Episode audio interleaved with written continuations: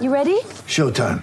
On May 3rd, summer starts with The Fall Guy. Let's do it later. Let's drink a spicy margarita. Make some bad decisions. Yes. Audiences are falling in love with the most entertaining film of the year. Fall guy. Fall guy. Fall guy. That's what the poster said. See Ryan Gosling and Emily Blunt in the movie critics say exists to make you happy. Trying to make it out? Nope. Because I don't either. It's not what I'm into right now. What are you into? Talking. Yeah.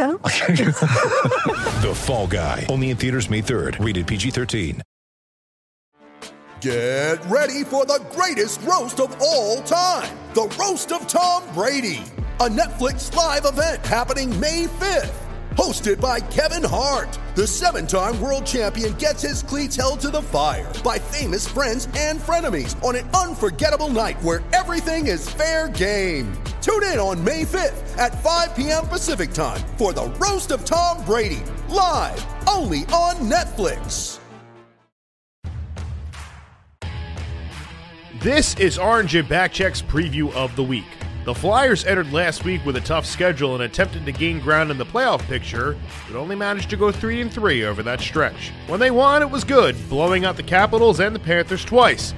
But a shutout courtesy of the New Jersey Devils and late game mishaps against the Islanders and Lightning put the Flyers in the same position as they were last week. Despite the mediocre week, the Flyers are 7 3 1 in their last 11 games, so it's not as bad as it seems. This week, the Flyers will start out with a home and home against the Columbus Blue Jackets, first at home on February 18th and on the road on February 20th. John Tortorella's team has been the surprise of the season, hanging on to the first wild card spot with 72 points, just one ahead of the Flyers. However, they have lost five straight games, and with the Flyers right on their heels, you can expect this home and home to be a playoff style matchup. What makes matters worse for the Jackets is that they have lost their star defenseman Seth Jones for 8 to 10 weeks. If the Flyers can pull out four points here, they will leapfrog the Jackets and possibly into third in the Metropolitan.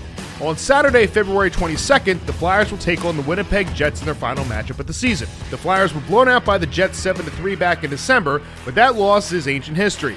The Jets have won five out of the last eight games, but haven't won a game in Philadelphia since 2013. In fact, in this series, the away team hasn't won since November of 2015. The Flyers have shown the ability to bounce back when it matters, and it won't matter more than this week, as there are six points available for the taking, and the Flyers will need every single one of them.